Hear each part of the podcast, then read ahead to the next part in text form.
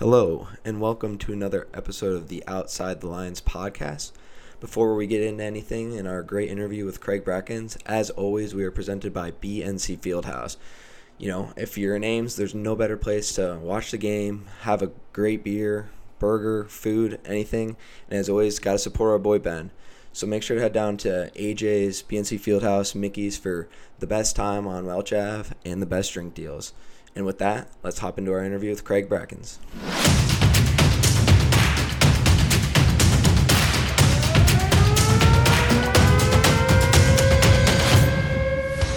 All right, welcome in on another episode of the Outside the Lines podcast. Today we have a very, very special guest, our first basketball player. That's right, we're finally transitioning from football season to basketball season, and we have none other than first team All Big 12, first round pick for the OKC Thunder, 21st overall. He wears number 21, Craig Brackins. Thank you so much for joining us today, Craig. And honestly, I got to talk about that right from the get go. So, when you got drafted um, 21 overall, one of the reporters asked you, did that mean anything for you to be drafted 21? And you just said, you know, I didn't even think about it until just right now. And that was one of my questions that I had for you. Did it was it cool getting drafted 21 overall? Or is that just some stupid facade that people like me and the rest of the media like to try and make a story out of? Or was it did it actually mean something pretty special to you?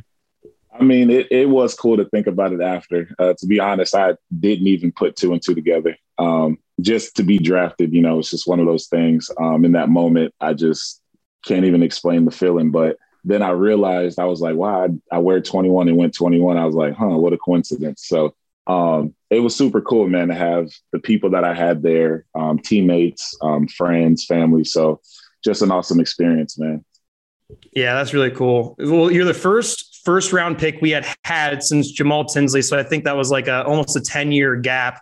But one thing that I'm not necessarily saying you're LeBron James, but it's very similar no, to LeBron. No, no, and hear me out, hear me out. Right, in a right, sense right. that I feel like you can play so many different sides of the ball. Like, uh, you know, if you're bringing the ball up the court, I always felt comfortable. I never had any issue with that. And for most power forwards, and you even played, you know, you could post anyone up and you would still have like a lot of success down low. That's such like a rare thing to have pretty much a skill on almost any side of the court or any you know part of the court how did you kind of develop yourself into an athlete that can play really any sort of position on the court that you wanted to well um it started from you know probably prep school where it was a situation of like i didn't really have a skill set of like i'm going to do this and do that it was like where can i have an advantage and it was i just had great coaches around me from prep school on until iowa state where they were just like look if this is your advantage, this is your advantage. We're going to work on this. We're going to work on that. So they never uh, put any limitations on me to uh, to just do a certain thing. It was just like, hey, try this, try that, and I just adapt and and and got comfortable with doing a little bit of everything, and it kind of helped me out. Yeah, certainly did. I mean, you became completely dominant just everywhere on the court, and I'm I'm I'm jumping I'm jumping to so many questions just because I'm just, just getting so eager. But my goodness, that game, I think it was 2009 in Hilton Coliseum versus Kansas. You mm-hmm. dropped 42 points. and then we still ended up losing 82 to 67 on, on a loss like that you know how how was it? You're just kind of like guys come on i'm dropping 42 points and you guys are granting me 25 was there a little bit of like locker room banter after that? Like come on guys. It was it was more of just loss. I mean it didn't matter if i had you know 12 points or 42 points. It was just the loss you know the the fight that we had the the energy in hilton that day. I mean still to this day i could feel the vibrations of the crowd screaming and um it was such a hard fought game to just lose. Like that was the, you know, that's the Hilton magic that everybody talks about that that should have happened. We should have beat Kansas and stormed the floor probably, you know what I mean? And it was just it was it was a tough game. Um, you know, it wasn't just me. I mean, Sherron Collins, which was a, a friend of mine, and I talked to him randomly on Instagram. We'll we'll go back and forth about some stuff. And uh, I mean, he had such a great game. That team was so stacked, and uh, it's just one of those things. That's college basketball, man. You know, it's just you could do everything you can and you'll still end up with a loss, or you know, it's just not enough. So um, I didn't even realize what I had. Honestly, to be honest, I was just out there trying to win that game. Yeah. Good stuff. speaking of Iowa State, what, what, kind of brought you to Iowa State? What, um, how'd like uh, McDermott sell you on the school? You know, coming from like California and stuff, coming to Iowa, yeah. it's a pretty, pretty big uh, change in just like you know culture and you know environment stuff. What, what was kind of yeah. your your selection process? Well, a lot of what people don't, uh, what people didn't realize is uh, when I first had my when I first played for my big AAU team, uh, Pump and Run, um, TJ Otzelberger was my coach and uh and and and when I first started AU and I really wasn't even that good. So we we kept a connection of just knowing each other from being my old coach. And uh when he got the Iowa State job, we we kind of stayed in contact and he gave me a heads up that um McDermott, who's coach, is gonna recruit me. But to be honest, TJ didn't want me to go to Iowa State because he didn't want me to choose Iowa State because of him. But um, I went on a uh, I went on a visit and uh, went to a football game and it's hilarious because I'll never forget. I went to throw something away by the student section, and there was a kid that was like, Craig Brackins. And I was like looking at him like, uh, okay, yeah. And then the whole crowd start chanting my name. We won Brackins. And I was just like, what is going on? And that just like blew my mind. I've never experienced anything like that. For someone to just see me and like know who I was, had the whole crowd chant. And I was like, you know what? This is this is a special place. Like I like this. That is cool. I remember when um, Korie Lucious came to visit. I have no idea what game it was. It, it honestly might have been Kansas the year before he committed to Iowa State. He was just there to, you know, check out a game. And we ended up mm-hmm. losing the game. Um, played a really close game though. I, am almost positive it was Kansas. It, it usually mm-hmm. tends to be. But yeah. during that game, I was just watching, you know, just peeking over at him in the stands. And any sort of big play, he was jumping up and down and like you know, just like chest pounding with all the student sections. And mm-hmm. you can just tell that he was just really feeling the environment. And it's, it is pretty crazy. I mean, we're, we're die hard at, at Iowa State. And when we see someone that, you know, we really want to come to the school, we, we have no problem telling them. yeah. People don't know how far that, that, that goes a long way. You feel so comfortable and, you know, and it's a lot of things like people talk about coming from California to Iowa. Well, I went to prep school in Chicago for a year and then I went to prep school in New Hampshire. So like being in a cold environment, being in a, you know, from California in a small place, that never really bothered me. I, I endured that, you know, two years before. So um, that love, like you can't, you, there's, you can't describe it. You can't, you know, take away from it. It's, it's, it's unmatched. Like it really is. So with Cyclone Nation, that's, that was one thing that you mentioned before. And you just said, I, I always try and, you know, seize every opportunity I can to tell people this is the best fan base in the nation. And it's really hard to kind of describe the energy of Hilton Coliseum. And honestly, just like the, uh, the diehard fan base that we are to people that are, you know, not from the state of Iowa. You know, I have plenty of friends that aren't from that didn't grow up in Iowa, and they were like, yeah, I, I've heard Iowa State's great, but what makes it so great? Now, as a fan, I can say we're diehard everything. We will support you whether we're winning or losing. And, you know, I have my own perspective as a fan, but what is your favorite thing about Cyclone Nation, you know, that you saw when you immediately came to Iowa State? Uh man, so so many things. Um I think one thing is that um it doesn't matter what it is Iowa State they're going to support. I mean, they could have they could tell you, hey, it's Iowa State versus you know whoever. It's a thumb wrestling competition. Oh, they're going to pack it out. You know what I mean? Like they they don't care. It's like we're going to support it. It's Iowa State. We're there. Um, there was a game. I don't know who we played. Maybe Drake. It was a huge snowstorm, and I'm like, no, like I barely got there to the game, and I don't live far from you know Hilton Coliseum. And I'm like, man, we're gonna have nobody in here this is going to be bad. Drake was a great team uh, when I was at Iowa State, so it was going to be a tough game. And at I would say the first half, I'm looking around, I'm like, oh, this is this is not the energy. Like, man, we go to halftime, we come out, the place just doubled because it wow. took people so long to get there. And I went in there and I was like, and they were rowdy. And that second half, I want to say we won because of that, or we lost at the buzz, something crazy. It was a crazy game, but the energy just flip flopped.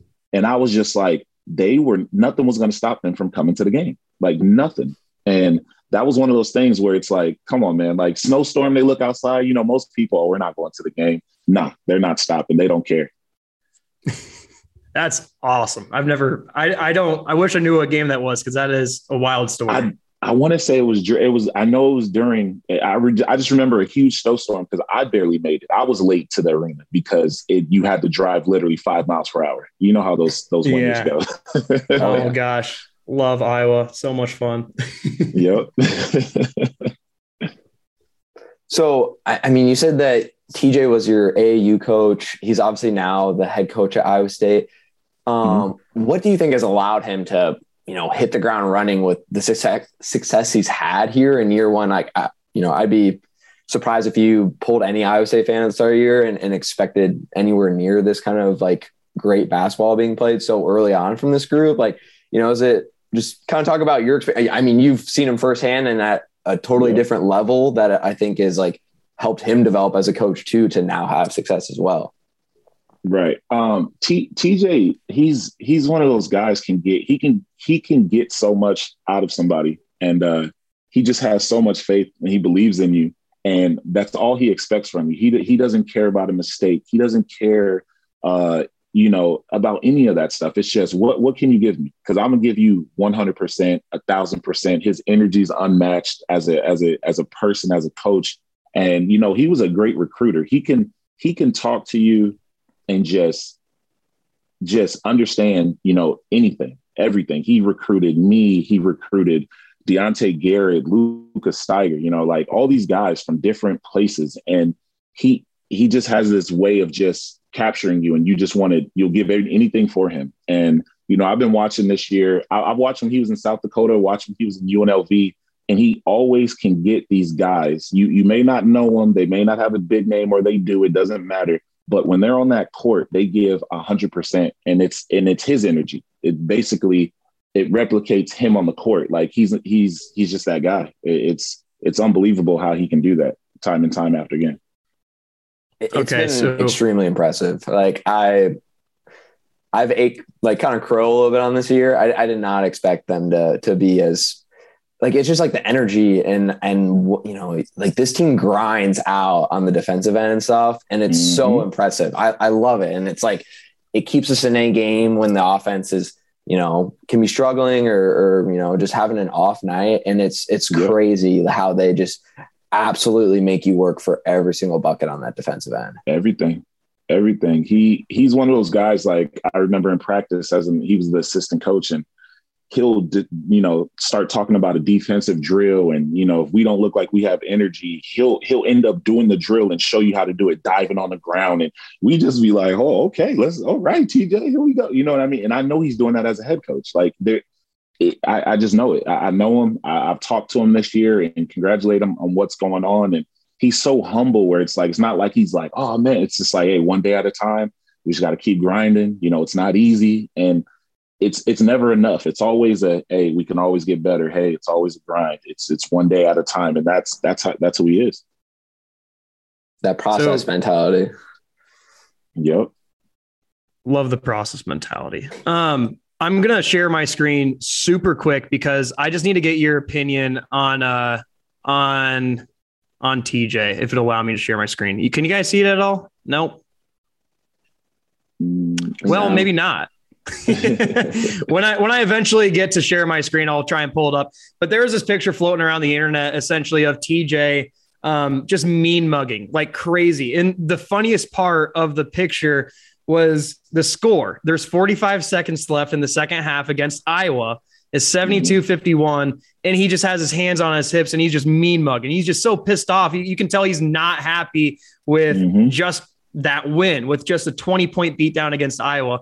And so is that kind of just his demeanor? Like he's never going to be satisfied. He always is going to want more. It's all eh, he always wants more. There's always room to to get more. There's always room to improve, and that's just who he is. I mean, that he it's never enough. I mean, an example of you know me like my sophomore year. That that sophomore year was a lot of obviously you know I worked hard, but it was TJ never it was never enough. Like there was I'd have some games and he'd just be like, okay, you, you had, you know, 18 rebounds, why you didn't get 20? And I'd be like, You're right. He's like, You you didn't work, you could have pushed for two more. He's like, It's not that hard. And I'm like, You're right.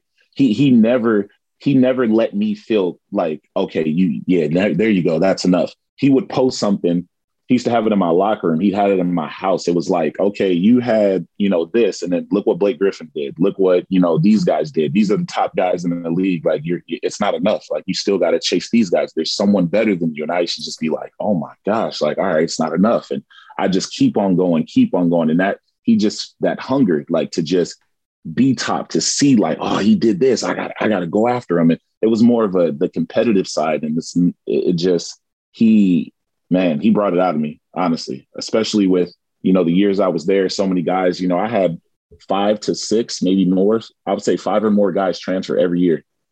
So I had a new team every year I played at Iowa State. I didn't even notice that.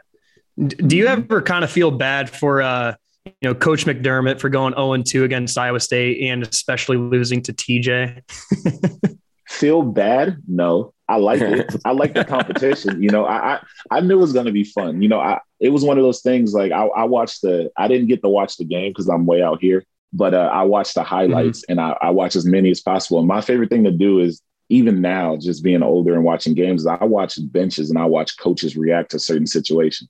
And to see McDermott doing his little antics, it just reminds me of being back in college. Like, and then to see TJ and just knowing like they're they're both competitive. And I mean, TJ learned from McDermott and learned from so many great coaches. And and just I know it felt good. I know it hurt. And then vice versa. If Iowa State would have lost, I know it would have hurt. But I mean, you know, it, it's just one of those things. I didn't care who won. I just wanted to see a great battle. Obviously, I cared Iowa State won. But as far as coaching wise, you know, they're both my mm-hmm. guys. And you know, it's just it's just great to see them on that level battling against each other. So I love it. I, I was a little cynical when, when we beat Coach McDermott. I'm like, oh, that feels really good. yeah, of course, of course. But you know, I, at this end of the day, I, there's no like McDermott or TJ. They're both my guys, obviously. So you know, it's one of those things. Like great competition. It's just the fact that TJ has the upper hand because he's coaching Iowa State. so that's who I'm going for. love it, love it. I think that kind of breakup too has worked for both parties. You know, we obviously went our separate ways with McDermott, and we got to have the Hoiberg area oh, era, yeah. which was so much fun. That's when I was at school for was was all Hoiberg. Um, and so Hilton was always a blast and and everything oh, yeah. like that. And then obviously it's it's led to TJ time too. So I uh, I feel like it's it's um it's been a healthy thing for for both programs to kind of uh you know kind of have what happened. Oh yeah. I, I know as a as a head coach, you always want your assistants to to branch off and, and do well. You know what I mean? It's always one of those things. So whenever you can have an assistant, you know, if, if I ever coach and I have assistants, you know, you you always want those guys to see them to to be able to battle against them. You know, it's one of those things like, you know, I, I'm sure they were talking about it after texting, you know, obviously probably not before because they're competitive, but you know, you you would want that. I would love to say me and uh, you know Diante Garrett are coaches one day and go against each other. Like, oh my god, I love that. You know what I mean? Just old teammates or something like that, just battling, and it's just one of those things. Like, you just want people to do great. Yeah, I mean, especially when it's it's someone who you know was underneath you or, or working alongside you, and you know McDermott picks his assistants, so it's like he's picking you for a reason, and like he wants you to be a part of his staff. So I, I, it would be shocking to you know think anything else with that. You know, that's got to be really cool. It's just as like a friend and a, a, colleague to to be able to see them like develop like that, and you know, you oh, have yeah. a, a big sort of you know um, say in that or like you know influence on it. So. Oh yeah, oh yeah. I mean, even even I don't know if his assistants now at Creighton, any of them. I think TJ knows some of them, but also you know, um, uh, Coach Daniyal Robinson is was with uh, with uh, McDermott and TJ at the same time, and now he's under TJ. So it's one of those things like you got different staff, people used to work with each other, know each other. Like that, that had to be awesome. Like you know what I mean? Just it's it's fun. That's that's it's called competition. It's, it's just fun. I like that. I love every every bit of that. So, Craig, when you first, you know, left Iowa State, I, I don't know exactly how many, but it felt like you were with six different organizations in in like two years and yeah, yeah. you know my my dad actually heard that you know we were meeting and and he was like you got to ask what's life like you know on the road as a pro athlete i'm like well craig is you know he's been on the road for sure so kind of how was that transition coming out of college and especially with your movement i mean how did you how did you even stay sane during that It was tough, man. I went through a lot. You know, they say you go through so much a rookie year, and uh, I mean, I think I one thing that opened my eyes the most, and it had nothing to do with basketball, was the business side of the NBA, and that's oh, yeah. what I experienced out gate. So you know, the the draft, like you said, it's it's twenty first to to uh, OKC. Well, I, I technically I was never drafted by OKC. I was yeah, that's what I saw, and it was New Orleans, and um, they they traded the pick before. So when I think it was New Orleans drafted uh, Cole Aldrich, actually, um, that was that was doing the pick for New Orleans. They they basically picked for each other. They called each other, picked for each other. So I was traded immediately. So I already knew I was never going to OKC. As soon as I got drafted, I got called, and it was New Orleans. So a lot of people didn't know that. And then um, got introduced to the city, went to uh, to New Orleans. Uh, I was out there, lived out there for about two months, and then um, the weekend before training camp was going to start, um, I was at practice stretching, and I got called by the coach and the GM outside of practice. So I'm thinking I got in trouble, but I just moved there, so I'm like, wait, I don't, I don't do anything, so there's no way. So I, they're like, you know, I run out there and I'm like, hey, what's up, guys? And they're like, uh, and I'm like, looking at them like, yo, I feel like I'm at the principal's office. like, what did I do? and, you know, the GM, he, I mean, like you said, it's just a business. He just kept it straight honest. He was just like, I mean, not gonna sugarcoat it. Uh, we needed a backup point guard. We made a trade and uh, we sent you to Philly. And I was like, hey, I'm like, all right. And so he was like, all right, well, good luck. And he tapped me on the shoulder and walked off. And I was Man. like, whoa. And so the, the head coach, which is Monty Williams, great guy. Um, he sat there and he talked to me. He was like, Hey man, I just found out, you know, this morning, um, you know, this is the process. It's a business. You know, I'm glad you're figuring it out early. Um, I, I would have loved to have you. We needed a backup point guard. We had to make a decision. And I was like, I, I get it. And so he was like, you know, I wish you all the best. And if you need anything, you know, you got my number. And I'm like, all right. And I'm like, but wait, so like, do I finish practice? Like, what, what do I do? he was like, yeah. well, go back to your locker, you know, check your phone. I'm sure, you know, someone's calling you. And so when I go back to my locker, my agent blew me up. He just found out. He apologized to me. Um, Philly already called me. And so I just moved there. I literally got cable like three weeks ago in my in my house and oh, just great. got settled and it was about what about 9:45 I got home at like 10:30 and I was on a flight to Philly at like 4:45 and that's how it went. I had to pack uh, like important things a bag and then they were going to move everything and send it to Philly in the next few weeks. So that's all within 24 hours when you were, you know, heading to Philly. That was yeah. I mean, all of that wow. right there was in from 9:30 I'm at practice to 445 from when I flew to Philly. All that. Oh my gosh. When we spoke with Quentin Bundridge, he was telling a story about how I think it wasn't a trade scenario. It was he actually got let go off the team, but the coach, you know, he went to some like fundraiser event uh, where, you know, I, I think he was like refing, you know, a, a junior football game, whatever you want to call it, like mm-hmm. Pee Wee football. Wow, it took right. me a long time to get there. and, um, and, the coach came up to him and basically just said, "Listen, I'm going to get right to the point. Uh, we got to drop you." And, and he's just like, "Wow!" And that was kind of that's probably been a consistent story I've heard when it comes to you know playing professional ball. Like they get straight to it, and I like to be massaged. I like if you're going to deliver me bad news, tell me something you like about me first, and then I'll you know then I'll be more receptive to the bad news. Um, yep. It doesn't sound like that's the case though in pro ball. Oh no, oh no, you're you're you're an item. You just got traded. You just got sold. Like you you they, you're not their problem. In that moment, you're not their problem right now. Like it, it has nothing to do with them. And I was like, what what do I do in my place? Like I got stuff. And they're like, well, pack what yeah. you need. It'll be there. And you know, we'll move. They moved in like 10 days, packed all my stuff. They paid for it, everything. I'm just like, I get all that, but what do I do? Like I, I thought I was in New Orleans. Like, what's going on? And it's just one of those things like as a young kid you know it's they that's that's what they wanted. And for me you know going to philly it was awesome. Like i love the philly i love the team but i was battling a situation of the gm was uh rod thorn he was in new jersey. He, the I, that was my last workout the day before the draft. He wanted me so bad and they didn't have a high enough pick. So he left new jersey in the summer and got the job in Philly. Well, his first idea was like, well, I'm gonna go get that young kid because Philly only had one draft pick, and it was uh, Evan Turner that year, and they wanted somebody else. But mm-hmm. I had to deal with a head coach that didn't want me.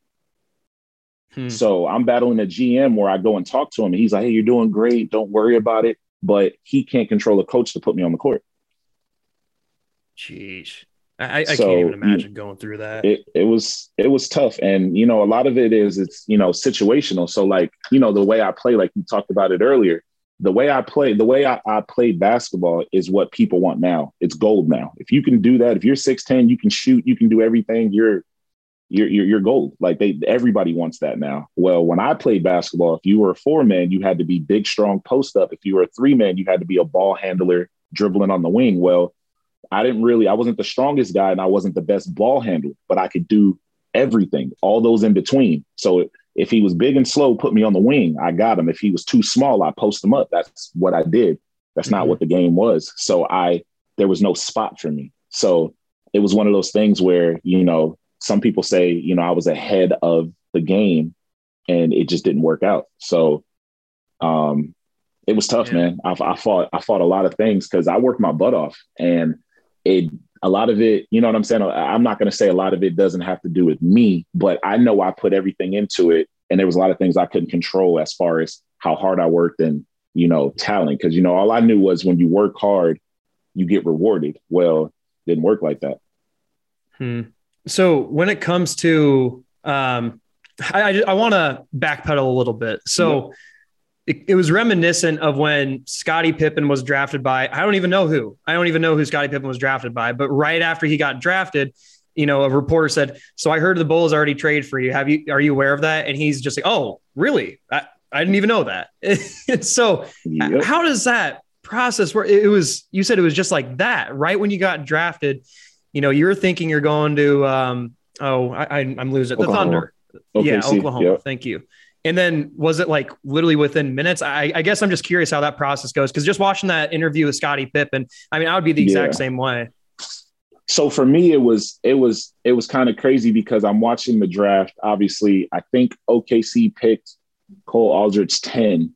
And so I'm like, okay, you know, it's Big 12. I'm happy for any Big 12 guy. You know what I mean? And I know Cole. So where I'm just like, nice. So I'm going over the draft, and now a lot of my friends are being drafted. So I'm sending text messages, you know, uh, calling certain guys, you know, like, oh man, congrats. They're like, thanks, bro. You know, you're you're coming next. Don't worry about it. I'm like, yeah, I'm, you know, I'm just excited, you know. And then I get a call, probably the 18th pick, and my agent calls me and he goes, hey, and I go, what's up?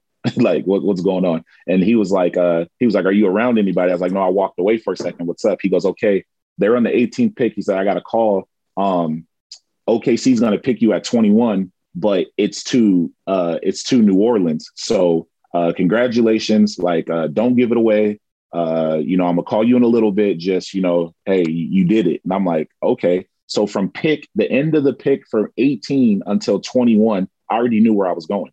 Mm-hmm. So I had to sit there like, and I'm in this like trends of like, I, I don't even know what to do right now. Like, is this really going to happen? So it's one of those things where a lot of people don't know, but some of the picks you you kind of already know before it happens. Like you might get a heads up, and then there's twists where you you might get a call and say, "Hey, you're going here." They might do a last minute. We can't do it, and then you got told you're going to get picked, and then you don't. So that's why, like on the the green rooms, I think that's what it's called. Yeah, on the floors, you'll see guys picking up phones and then they're shaking their head and they put the phone down. They're either told where they're going to get picked.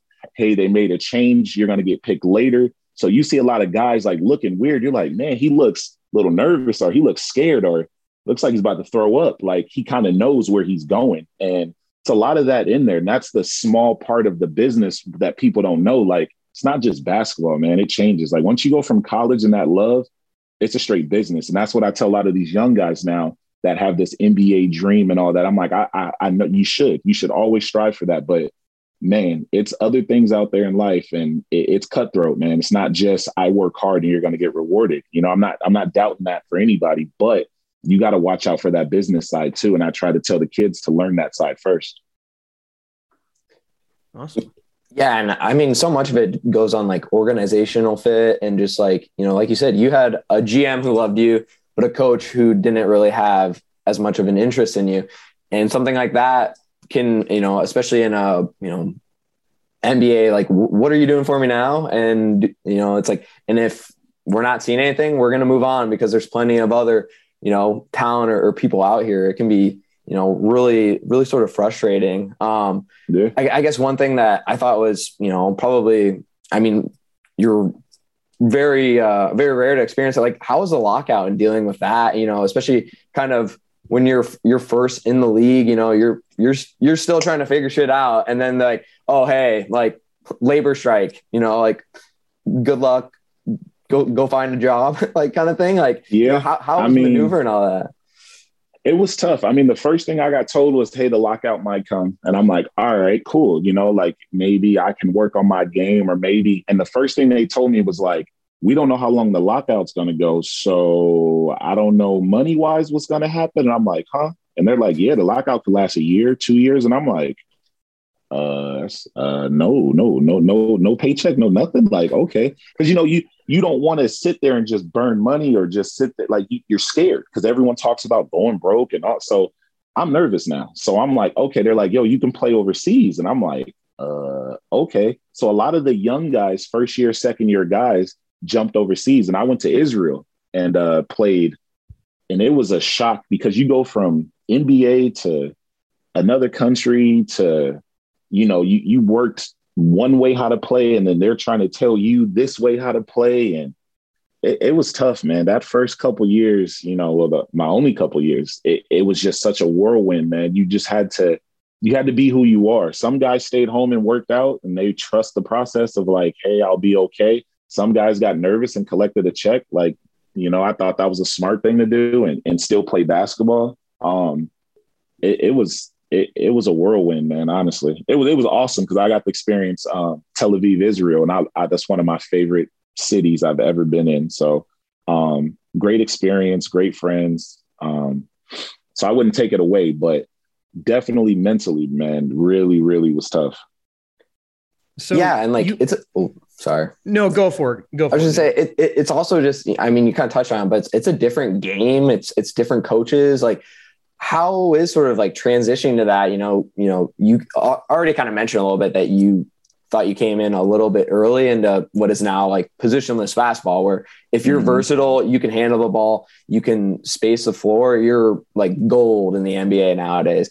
And so, like, how I guess it's just kind of like, what are the changes you made to the game, or, or what are things that you notice? Um, like, you've obviously traveled and, and played in a, a, a, bunch of different leagues. So, like, kind of mm-hmm. how's how's it been adjusting? Like, I'm sure you're probably very good at adjusting. It's probably one of your best skills at this point. Of like, you know, hey, like I can get thrown into an environment, a game, and like really find success. Like, I guess it's just yeah. like, speak on that. What what what allows you to do that?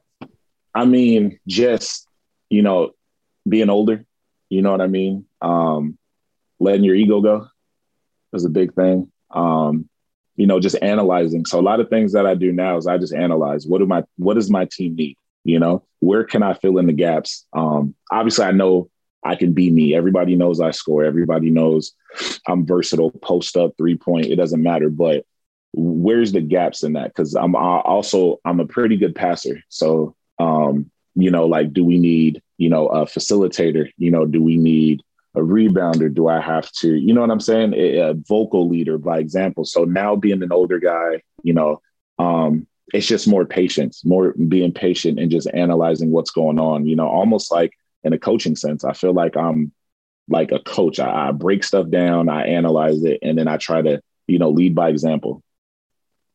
So so one thing I wanted to ask about, you said there was different styles of plays or style styles of play in these, you know, mm-hmm. different countries that you've played in.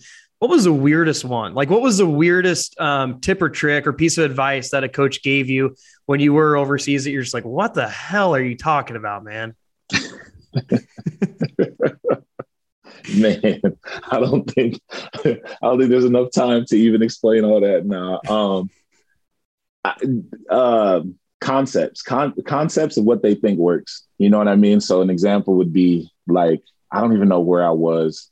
I don't even want to put no, you know, no team or, you know, country of basketball out there. But I had a coach that like tried to reinvent the the two three zone.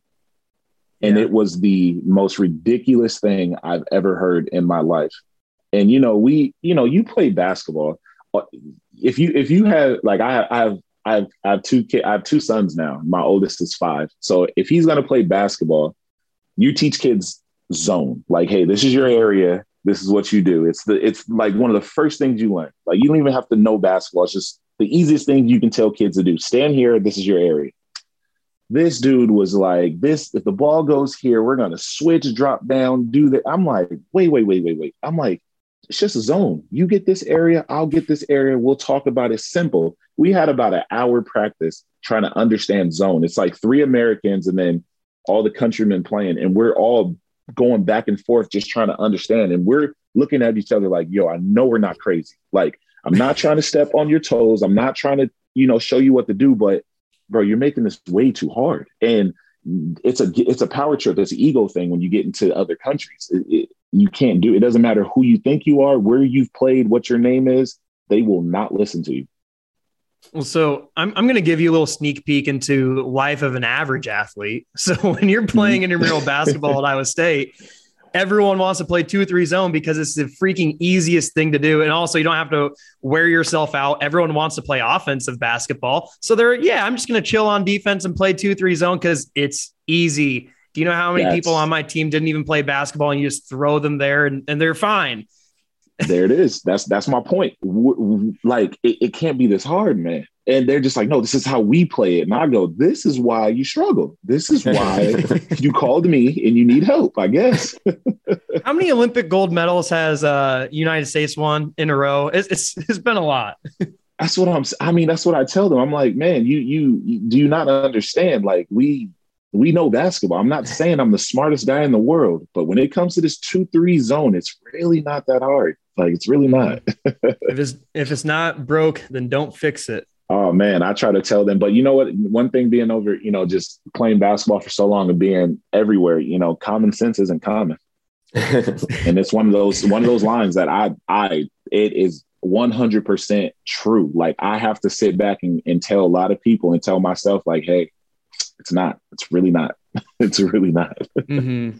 I, I think one of my favorite phrases is always like, the average the think of the average person and then half the population is you know dumber than them like so it's like it's like oh, it's like a, that kind of that's stuff. a good one like, i like that i'm gonna start taking I'm, I'm, i like that hey, yeah, yeah like you that. can have it it's always a great one to just kind of like you know put that perspective because like it, it is like I, like the common sense is not common it's wild you you run into people where like you know it, it seems so like obvious or blatant and then there's they're not there and you're just like yeah. okay like I, this is what i gotta deal with like so but also um, too you when you're in a different country you have to understand you're in a different country this is eh, what you may think is so bro it, what a, it, this should be no it should not they don't know they it, just because and that's the thing i learned being you know it's one of those phrases if you get a guy that's played overseas for a while they, they start to say the same thing, you know, like they, they call us dumb Americans because we just assume that everything comes from America. Everything is American. Everything should be this way. You know what I mean?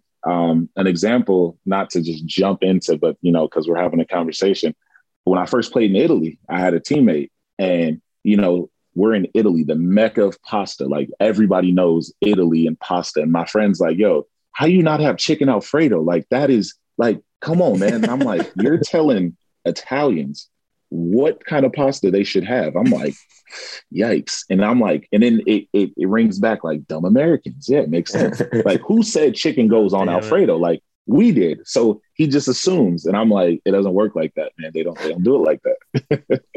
I'm I'm terrified. I'm going um to Italy for the first time for my honeymoon later or next fall with uh, my future wife, current fiance, whatever you want to say. And I'm I my biggest fear is first of all the communication barrier, but secondly, like when am I going to look like an idiot? And that's probably uh, going to be many times a day, all the time, and, and, and, quickly. You were just talking about chicken alfredo, and I, I, was excited to have some chicken alfredo in Italy. So you, you now it's not even alfredo, a thing. you can have alfredo and your chicken to be on the side after you're done with your pasta. That's how they do it. I'll just mix it in together. I'll just I'll make it my it. little Save American made Italian. Just meal. make make sure they don't see you. Make sure they don't see you. I'm telling you, not disrespect them and their pasta, man. I've heard a big thing. Did, So they don't serve ice at restaurants. Is that true? Mm-mm. Okay. Don't ask for ice. I wouldn't. I wouldn't ask for ice because it's gonna probably be tap water, and the tap's not that great. And don't do it. All right. It's like it's like asking. It's not as bad, but it's like having ice in Mexico. Like asking ice. You know what I mean? Like, don't you do it? Well, you also, I mean, yeah, yeah, yeah. Okay, thank you. Yeah, I- I'm I gonna played, I have played to. Italy for two years, so I was it's saying I might have to favorite message you before we head over to Italy because I don't, Hey, I don't want to get free, caught with more egg on my face. All you got to do is hit me up, man. I'm free. All right. Greg, do you think you could be like a travel influencer at this point? Like, just be able to, whether like anyone's like, "Hey, I need recommendations for um, this spot in Japan," you just I- you can like, yeah, yeah, got you, Oh. man. Like this, this, this, Oh, this, yeah, this, and you're just stuff. like, Multiple countries, actually. I can Yeah. definitely break it down. In Japan, especially, I've been here five years now, so I could definitely uh, recommend some stuff. And uh, Japan's a, it's a, it's an amazing country, man. It's it's awesome. I'm not probably gonna retire here, not leaving. "Oh, So, really? Yeah, I love nice." Yeah, yeah. It's it's a big men's league, so all I do is battle big men, and that's that's my forte. So So speaking of big men, so I meant to I meant to ask about this. You're kind of in the the transition phase of what I would say was when the game changed. You know, and mhm. early 2000s was more of a bruisers league. You know, Shaquille O'Neal, um, and then it kind of transitioned to more of like a, a shooters league and Steph Curry. Mhm. And LeBron's one of those anomalies. I, I guess I'm obsessed with him because I'm talking about him a lot today. Mhm. and you know he transitioned to both and that's insanely hard to do however you were you were kind of in the middle of it where it, it- i don't know what i'm trying to say. It just didn't feel like it had quite the identity that it does now and that it Mhm. did back in the 2000s so do you think if you lived in another reality where you played either in 2000 or in 2020 in the nba do you think you know the experience could have been a little bit different for you? Yeah, I think uh, if I could have, if it could have happened maybe three or four years later, Mhm. I think I could have adjusted where I would have got a few more chances. You know what I mean? Um, when I when I got drafted, they called it they called guys like us a tweener, and it was Tweener. such a Okay. negative like thing. You know what I mean? Oh, he doesn't have a position. You know, it was almost like football. You know, football used to be position. Now you can go to the the combine and be an athlete. Mhm. You know what I mean? And that helps a lot of guys. And um, I think if I was a little earlier, like the you know Marcus Fizer era, there's I had no chance. They they were just too big, too too unmatched, too strong. You know what I mean? Um, Mhm. I would have had to flip flop my whole game. And I think if I would have been, you know, a little later in that 2013, 14, I think I would have had a chance because, you know, I, I watched the college game now and you got these guys, you know, 20 points and eight rebounds and they go crazy. And I was like, oh, okay, well, I averaged more than that on a daily. You know what I mean? Like, I laugh at that. You know, these guys score 31 and they go, you know, the announcers are like, oh my God, this guy is so. And I'm like, well, a friend of mine, an old teammate, Jodie Meeks, scored 50 against Tennessee in a game. You know what I mean? Like, it, it was levels to it when we were in college basketball. Blake Griffin, 35 and 23. Like, come on now. Like, Mhm. these they're not doing that now because it's such a finesse game. We were such a like we are just going to dominate and just keep on going. Michael Beasley's, you know, the, these guys, Kevin Durant's when he played, you know, it, it was just such a different level. And um, I just think that you know I, I could say that like obviously you said in a whole nother world, do I believe that? I, I really do, but you know, it, it taught me a lot, and I think I learned and became the person who I am today because of what I went through. love it I think we're kind of seeing George Niang get to live that tweener, but like have the actual life because that was the same thing with George. It's like, is George gonna like try and slim down and guard threes or something here, or like, but he's way too small to like guard fours. He's gonna get whatever. And we've seen like, I mean, he his breakout like took a bit. Like he, I mean, he was kind of fighting to get minutes and, and stay like kind of relevant on rosters, and like he's mm-hmm. flourished now with the Sixers, and it's been awesome to see. But it's like a great point to that of like, you know, he had the tweener like you know tag as well. It's like, what's he gonna do? How is he gonna adapt to it? And we've just seen Yep. how the game's transformed because all you need now is versatility. You got to be able to, you know, guard, get switched to a point guard and be able to hold your own, and like, but also like you know, get down and like box out big men and, and just basically be able to do it all kind of thing. And, um, you know, you mentioned with football too, football's getting that as well. Like linebackers and stuff are Mhm. becoming like, Yep. it's like linebackers are getting targeted because like running backs and tight ends are getting so athletic that now it's like, Yep. you have to be a linebacker, but you have to be fast as hell, and you have to be a, like basically like a hybrid safety and stuff. And it's just like the evolution of how the game is being played.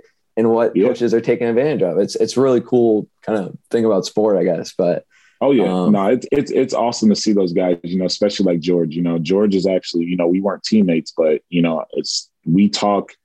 I think I just talked to George last summer and saw him, and so we we try to stay in touch as much as possible. And he's such a he's always been such a skilled guy. You know, even when he came a little bigger, he was just so skilled. And you know, I always knew that he'd figure it out. It's just someone had to give him a chance. And you know, that's the that's all it's about is if you can get a chance. Because let's say he was on a team where a coach, you know, when you said he was fighting for minutes, say he was still on that team fighting for minutes, never got those minutes, never got a chance, he might be out. You know what I mean? Like we we don't know that, but because he got that chance, I knew all you had to do was put him on the court. He's too he's too skilled, he's too talented. He's always been like that since the first day I met him. Well, Craig, this has been a lot of fun. I actually only have one more question. I don't know about you, Newt, but um, not necessarily basketball related, but Mhm. you skateboard. That's Yep. that's new. Do you still skateboard in Japan, or did you just pick that up in California? Nah, I had to stop a while ago. As you get older, your knees get a little big, you get a little nervous. But uh, um, it was one of those things, you know, growing up in California, you just did what your friends did. And California was such a vibe, you know, going to Venice Beach and longboarding and skateboarding with friends and doing little tricks. Um, you know, it was to a point where I was I was really good. I was kick flipping and and you know jumping up curves off curves and just you know just one of those things. It was one of my it was one of those getting away from basketball things. And I think that's one thing that always you know kept me sane with basketball and everything I've been through is that basketball wasn't just the world to me. I had a lot of other things that I was into, and uh, you know that can just kind of get me away from you know the stress and and everything that I was going through. And man, you give me a longboard in Venice Beach in the summer, I'm, I'm good. I'm good to go. You, you're so Cali chill. You, like I. I, think Big Cat says. I don't know if you if you listen to Pardon My Take, but Big Cat always just says, "I'm so intimidated by those California kids that are just so freaking cool," and I don't know why I'm so intimidated by them. It, it was the most relatable thing I've ever heard. I don't know why, but I'm just like I'm so intimidated by them because I'm just I'm never gonna be as chill as them. Like listen, listen to me, I'm a spaz. Like something about Nah, California, man. We, we we're we're introduced to so many different things. Like I was the kid that went to Iowa State. My first, you know, I, I got called out in class the first winter that happened because I went to class with a blanket and the teacher thought I wanted to sleep in class, but I was cold and I didn't own a, a heavy coat. Like I, I I didn't know what a North Face was.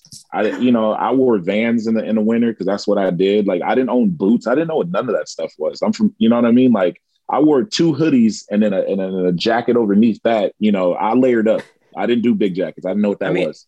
I respect that more than those damn Minnesota kids who still like walk to class in t-shirts and shorts and for all I care, I mean, Yeah, that's a- in, in, like That's January weather. life, man. Yeah, I, I never was psychotic. Like I didn't get that. Yeah, I didn't get that. Like when that winter came, you didn't see me much. Like I, I was in the house. Like people came. My house became like the chill spot because if you wanted to hang out and see me, I didn't care who you were. Like just come over. Like it's warm in here. You know, probably got some hot chocolate. Like come hang out. Like I'm not going outside. It's not happening. I barely, I barely wanted to go to practice. Like if it was a winter storm, I'm like, coach, my my my car is snowed in. I can't go. We'll come pick you up. I'm like, man, I don't want to go out here.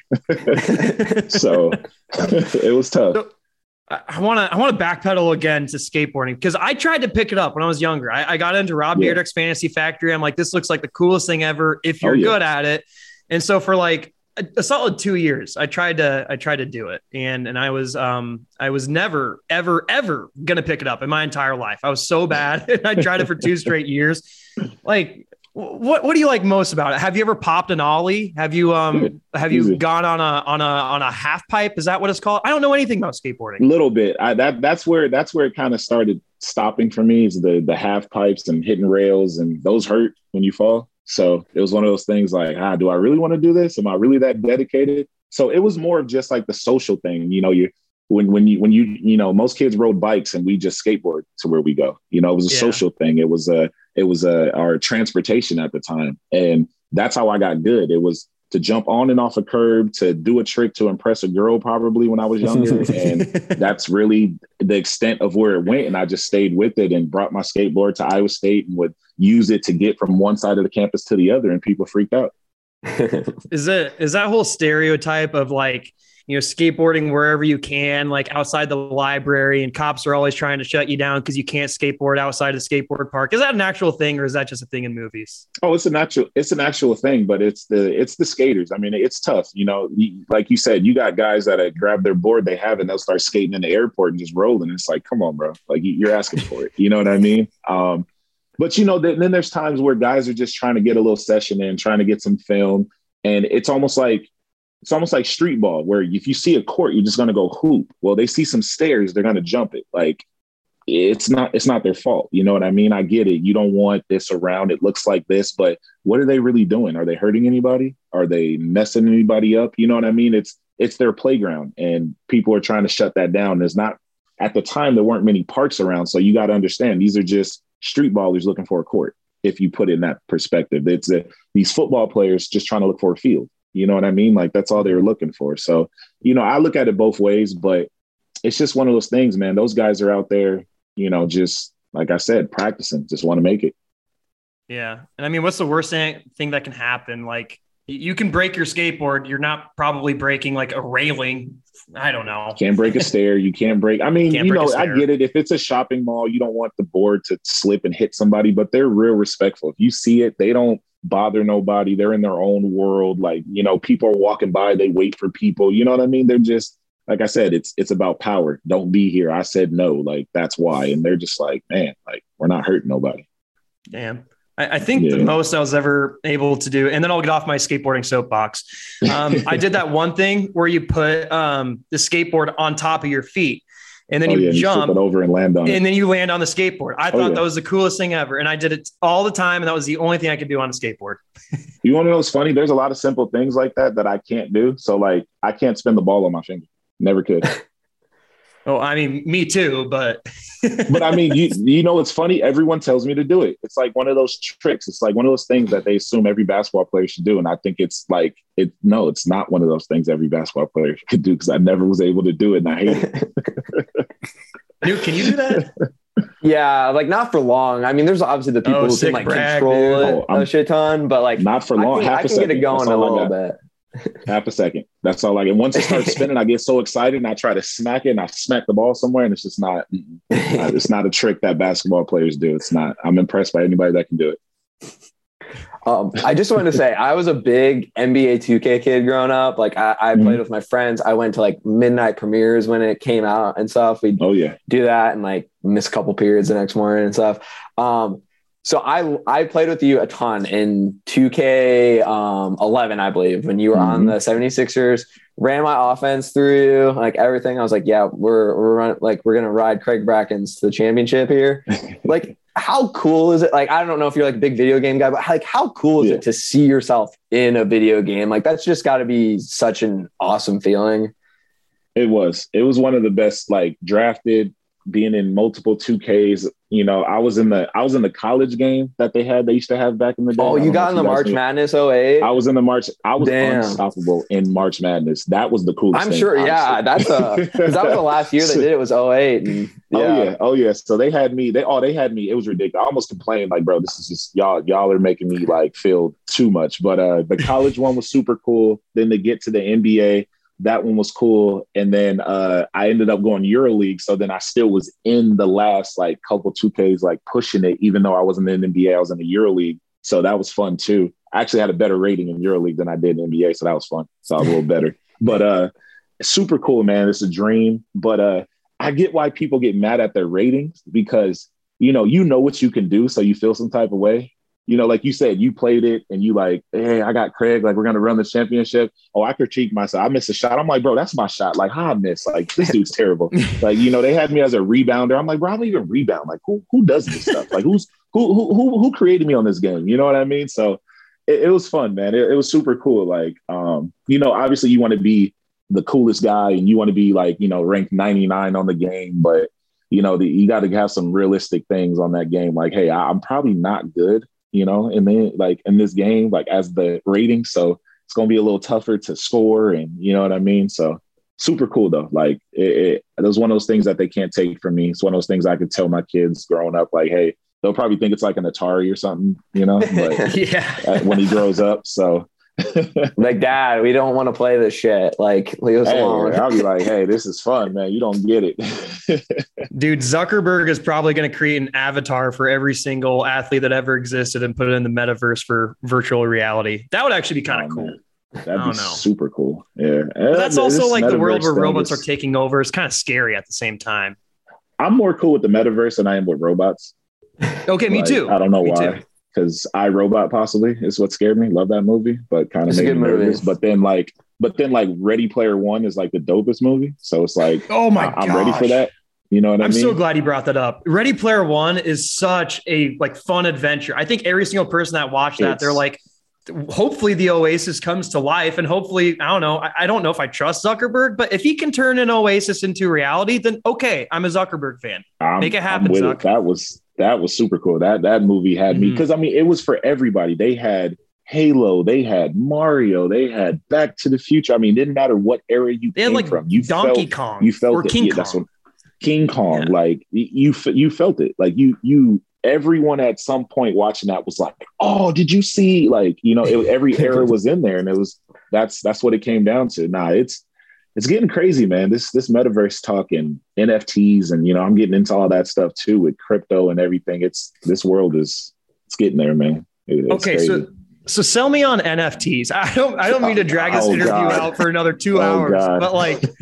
What the is it? Does it stand for not for trade? I don't even know what it stands for. I just know that it's it's something I you get online, and you can't. It's not even tangible, right? It's an it's a completely intangible product that is like essentially worth a lot of money online.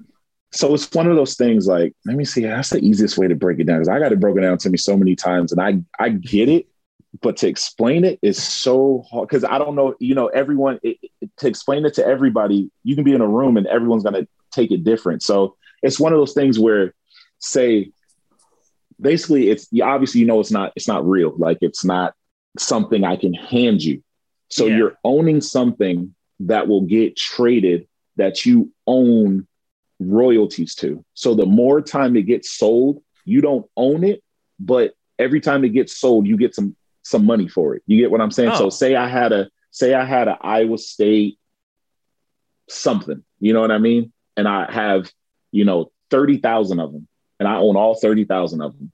Well, Iowa State fans are going to buy them. So once you have it, you bought it, I get 10% of that. And then someone buys it off of you, you sell it, I get 10% off of that. And it keeps on going and keeps on going and keeps on going. So to own these things, you want them out there getting bought, traded, sold, because you're just going to take in the royalties, basically.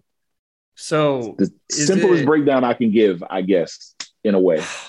Kind of like a trademark, do my you know, like and then using a trademark, like like people license your your Yeah, they like like that, but then it's Yeah. like, but you created it, but yeah. Don't necessarily own it because you want it to be sold. You want it to be out there. You want people to buy it. Uh, Yeah. it's yeah. It's it, it- trust me. I'm still learning and I'm still trying to figure because I don't I don't I don't have any NFTs. So I'm not going to spend money on something I I really don't know. I get it, but still trying to figure it out. It's it's tough, man. It's not easy. I know you can make money off of it. I know it's going to get good. I actually want to create my own NFT, something to do with basketball, but I'm not that creative. But I am, but I'm not. So, Well, so just try I'm one of you those know. guys. Yeah, I'm one of those guys who just word vomits ideas where 19 out of 20 of them are really bad ideas, but the 20th you're like, oh, we actually might have something there. So I'm going to Yeah, do I'm- some I'm- research I'm right on some you. NFTs.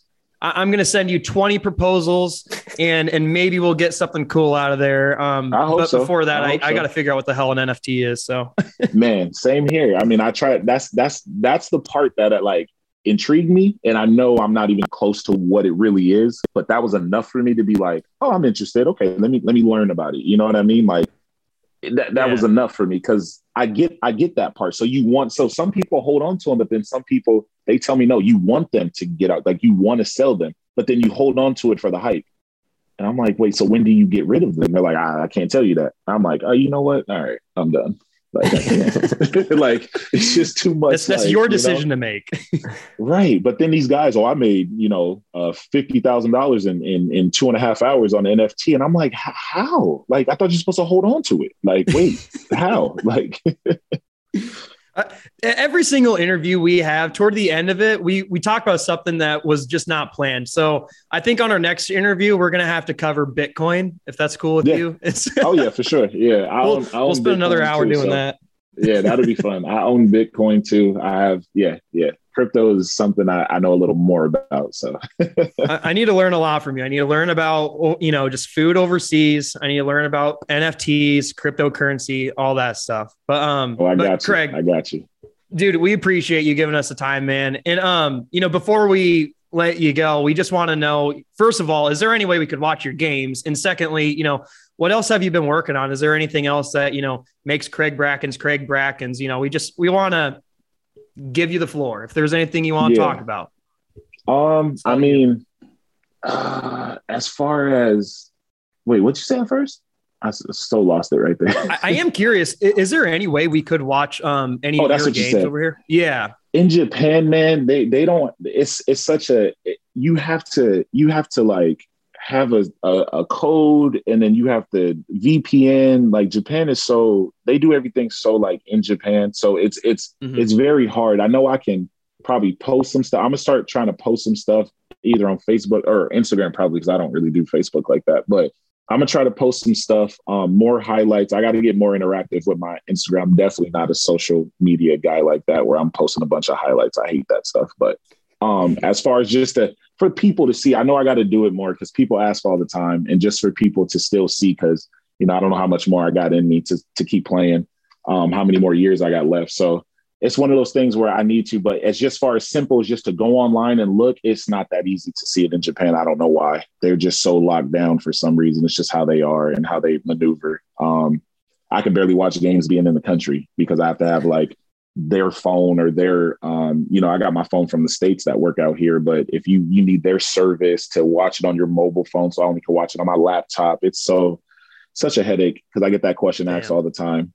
And uh I mean, as far as me, man, you know, just still I'm on I'm on year 13 right now. So still doing it. Um uh been out here in Japan for the last five years. Love it. Um uh, my team is fighting for number one, so we're one of the top teams. I lead the league in assists, which is actually hilarious. Um, love that love that That's so awesome.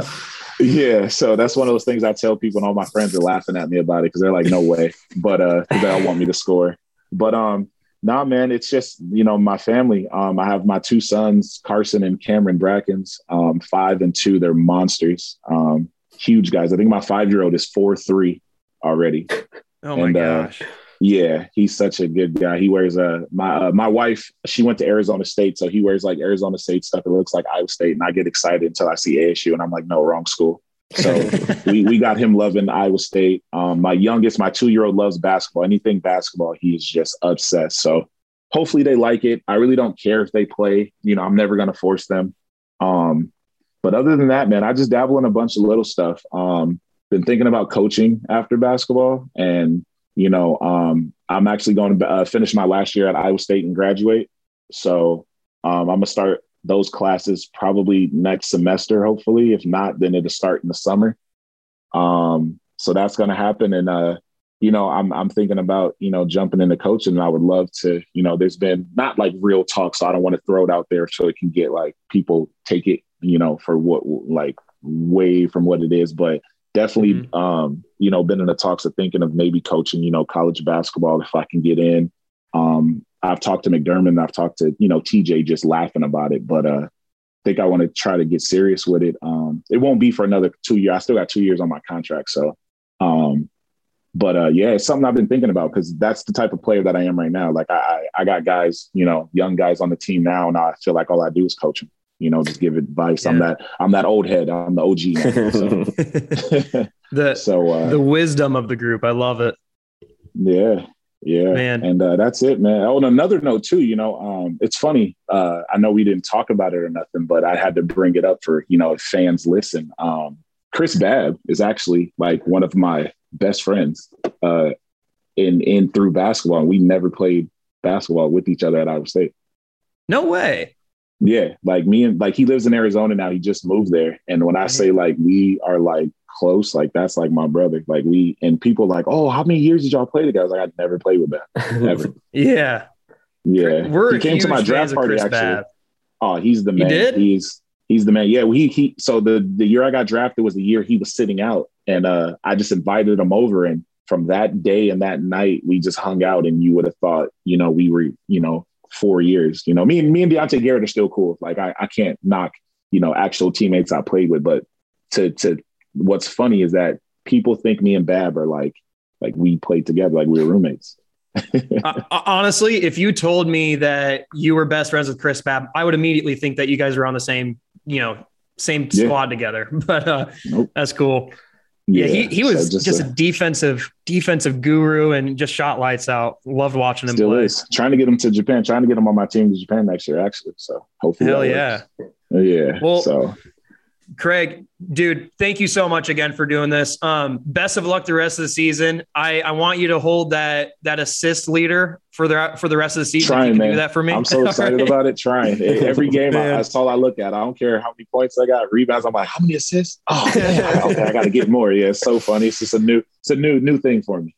It's not easy to be number one. So if you're number one in something, you got to try and maintain it. You know. I'm the only big man on the list. Like, there's it, that's what makes it tough is that because I'm a big man. Like, the, it's always the, the you know the little guards that are doing it. Yeah. It's hard. It's very hard. Trust me. I'm trying. Like it- every game, if I get, you know, I, I average like six and a half, seven. I think it's seven. And like I had like we just played yesterday. We played again today, and I had four. And I was like, how did I have four? And I'm like, how do I get more? And I'm like, ah, this is getting tough. So it's fun. It's a new challenge for me. It's fun. I love that, man. That's so Yeah. cool. Well, hey, wish your family the best from us. And um, yeah, well, if, if we can set this up, I know you're in Japan, so hard to schedule, but I would love to talk with you again soon because Anytime, I feel like we man. could just talk for hours, man. And, and for hear more sure. about No, you guys are great. Love it, man. Well, You thank you are again so awesome. I much, appreciate it. dude. Thank we you again, appreciate it. Craig. And and one thing we do before we let you go is um we just give our listeners a solid roll clones. It's just something that we do. So whenever we end our episodes, we just, you know, say roll clones. So Craig, thank you again so much, man. And roll clones. Roll clones. Appreciate it. Appreciate Roll it, man. clones, baby.